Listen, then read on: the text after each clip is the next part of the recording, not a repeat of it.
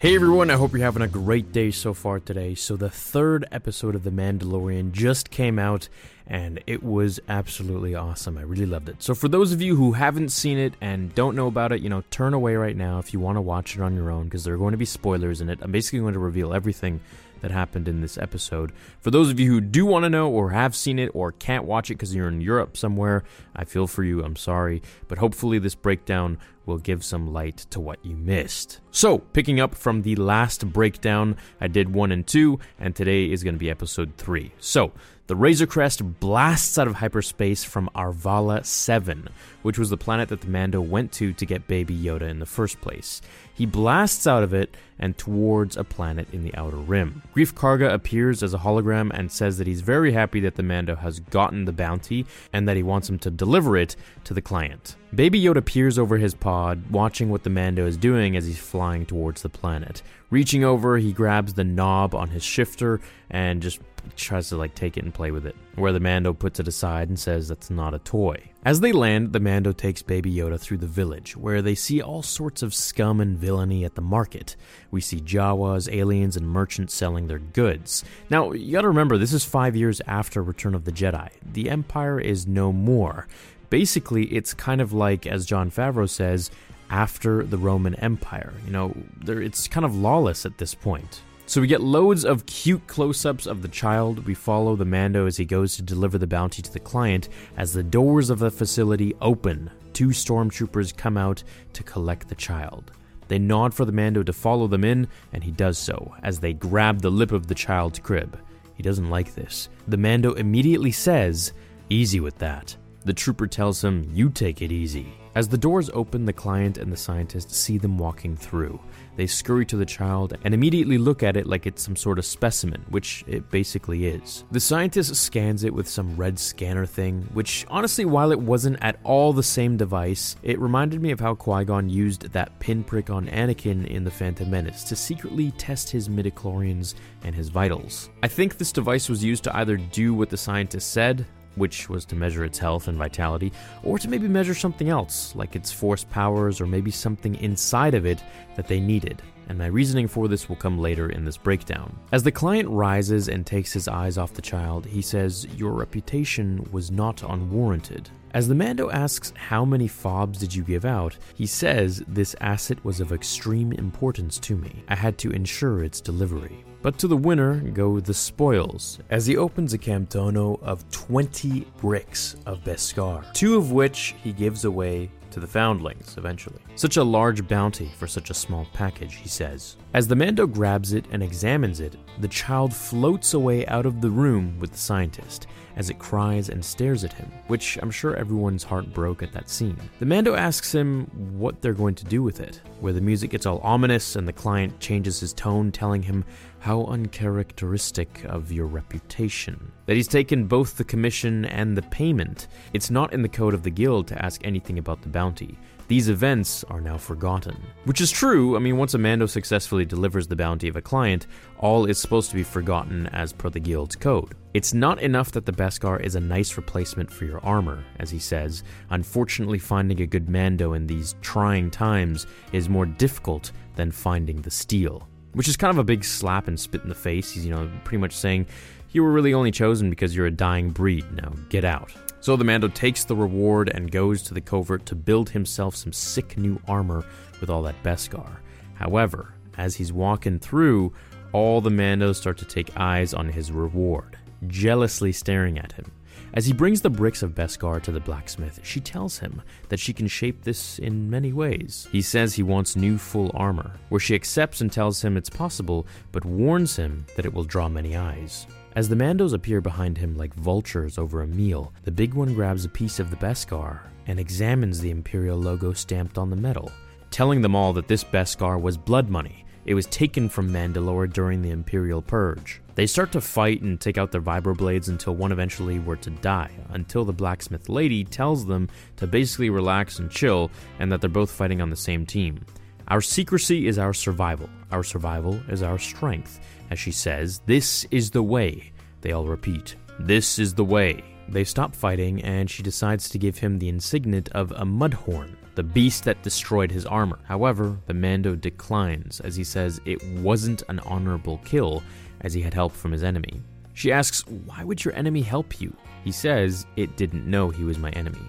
Now, I bet you're all wondering, just like me, throughout this whole thing, if Baby Yoda, the child, is a boy or a girl. Well, we actually get to find out in this episode, which is pretty cool. I'm going to reveal it in a bit. Let's just keep going in chronological order of events. As she tells him that since he doesn't have an insignet, she'll use the extra metal to forge whistling birds, which are 12 tiny missiles latched onto his wrist that will take down multiple enemies at once, it's basically a variation of wrist rockets, just lots of them and smaller, and in my opinion, a lot more deadly and cool. As she forges the armor, we get some flashbacks of him during the Clone Wars, where we see clankers and separatist ships, clearly showing us that his parents were killed during the wars. They hug him and hide him underground, where he sees a massive explosion flash at the doors that he was just put into, and they open up to reveal a massive clanker aiming its wrist rockets down at him. Now, how he's saved from the scene, I don't know, but I'm thinking that a Jedi is going to come and save him right at that moment. And this scene is just building up for that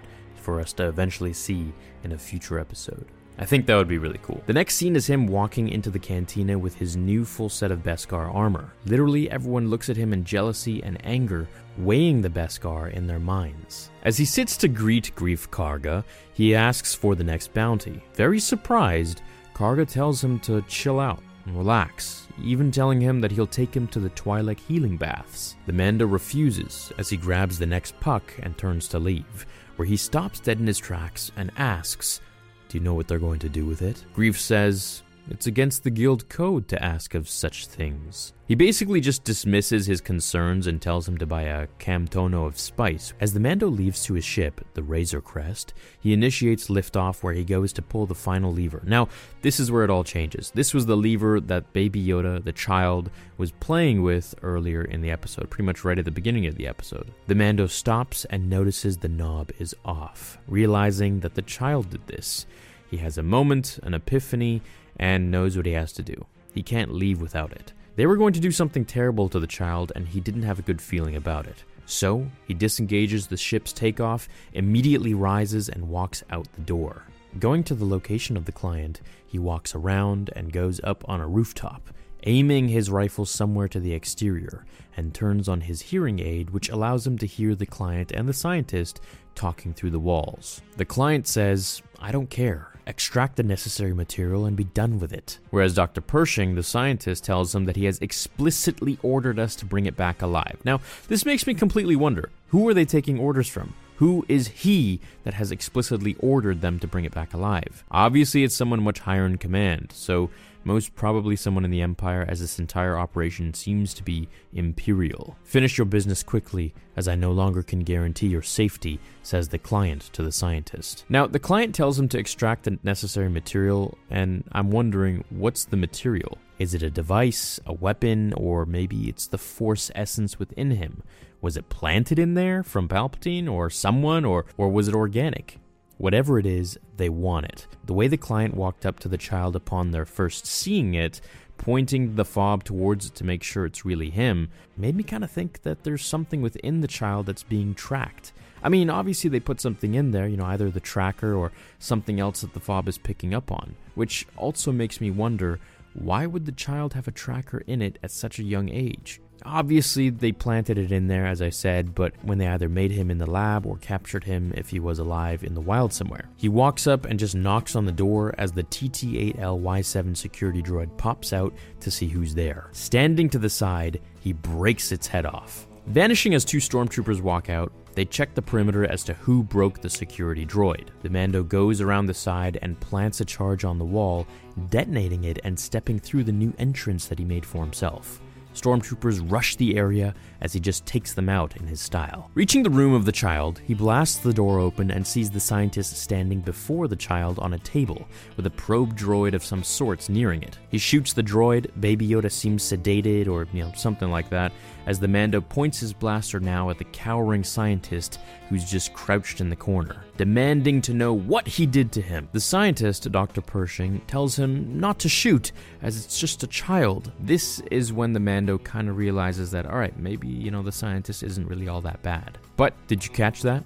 the scientist says, Don't shoot him. So now we know that Baby Yoda is in fact a boy, bringing us one step closer to the Yoda clone theory, which could be possible or, you know, could just be a theory, as it might just be another Yoda species that we know nothing about. Now, personally, I'm going to segue. I think it's a clone because how can all Yoda species be force sensitive? Uh, like, we've seen three Yodas in Star Wars you know, Yoda, Yaddle, and now the child. That's a 100% score for force sensitivity out of the three. Anyways, Dr. Pershing tells him don't shoot as he was trying to protect it that if it weren't for him, it would have died already. The Mando leaves and lets him live, showing compassion towards anything that tries to protect the child. The Mando takes out the remaining stormtroopers with his singing birds as they corner him, and then he uses his flamethrower to literally roast one to just char. As he leaves, we see the cantina filled with bounty hunters, big and small. They're all mopey and sad because the Mando got the bounty and he got all the Beskar and the reward. But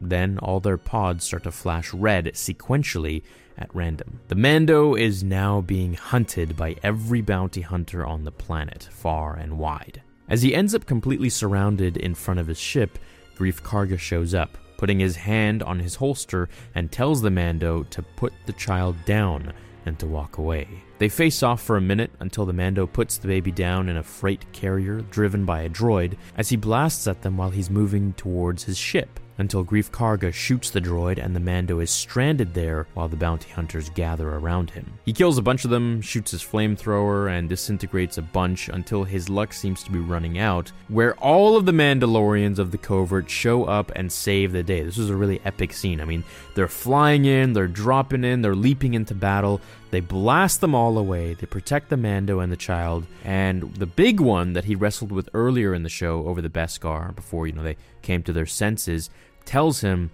Get out of here. We'll hold them off. As the Mando tells him, What are you doing? Now you'll have to relocate the covert. As the big one replies, This is the way. And the Mando responds, This is the way. As the Mandos were in hiding for a long time, our secrecy is our survival, and our survival is our strength. You remember that line? This line means a lot more now. The Mando escapes to his ship, where Greef Karga shows up hiding up the stairs, dropping down and pulling his blaster on the Mando, telling him he didn't want it to be this way, but then the Mando had to break the code. As the Mando thinks quickly and hits his part of the ship, emitting some steam, which I think was the frozen carbonite, Greef Karga is dusted by the smoke and can't see as he starts to fire. The Mando shoots a clean shot into Greef Karga's chest, and he flies out of the ship as he closes the doors and blasts off into the dawn of the sky. However, Greef Karga pulls the Beskar from his chest where he was shot, showing that he's still alive and fine. While a Mando flies next to him like Iron Man or Superman, which is a really funny Easter egg considering Jon Favreau directed Iron Man 2 and he's the visionary and writer behind this show, it was a nice little touch. He also had a huge, extensive role in the MCU, so uh, when you see it, it makes sense. The Mandos salute each other as he flies out, and our Mando says to himself, I gotta get one of those. Talking about the jetpack, which I hope is some foreshadowing. That was literally one of my biggest reasons I loved Boba Fett as a kid because of the jetpack. I thought it was so cool to just fly around with one. Anyways, the Mando rises up through the atmosphere of the planet into space and blasts off into hyperspace with the child. End credits. Okay, so what I want to know is who is the boss of the client when Dr. Pershing says he wanted it alive? And what was it that they needed to extract from the child, only to discard of it after? Was it the Force? Was it a weapon? Was it a device of some sorts? And who is higher than the client? I mean, Clearly, the chain of command just keeps going up and up here. What will happen to the Mando now that the remnants of the Empire are going to be activating all the fobs in order to get all the bounty hunters far and wide onto him to recover the child? Will Baby Yoda show his powers more in the next episode? I think all of these things are going to happen in due time to the point where maybe the Mando will go head to head with all of these guys and try to wipe them out. At some point, we're eventually going to meet Cara Dune, who I think is going to be a really cool character. Now, whether that's, you know, the next season or the one after that, I don't really know, but I do know that it's extremely addictive watching these episodes. It feels like I'm watching kind of the original trilogy again, mixed with some cowboy themes, and I just think it's really great. I'm really happy this is happening. It's an awesome bit that's been added to the Star Wars timeline. Now, as for those wondering what Beskar is, well, it's a very, very rare material for Mandalorians that was native to the planet of Mandalore before the Great Purge. I'll make a video more in detail about what Beskar is for your convenience for those who want to know. I hope you enjoyed this breakdown video. Throw a like if you did, and I'll catch you in the next one. Until then, remember, the Force will be with you always. No.